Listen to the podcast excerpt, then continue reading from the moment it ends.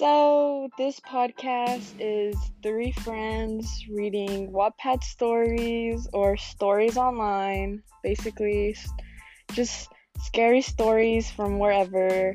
It can get explicit, it can get weird.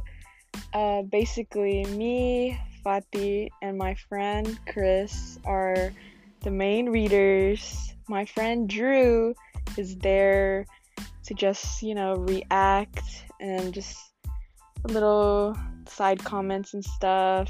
And this is basically a big joke, but we're having fun, I guess.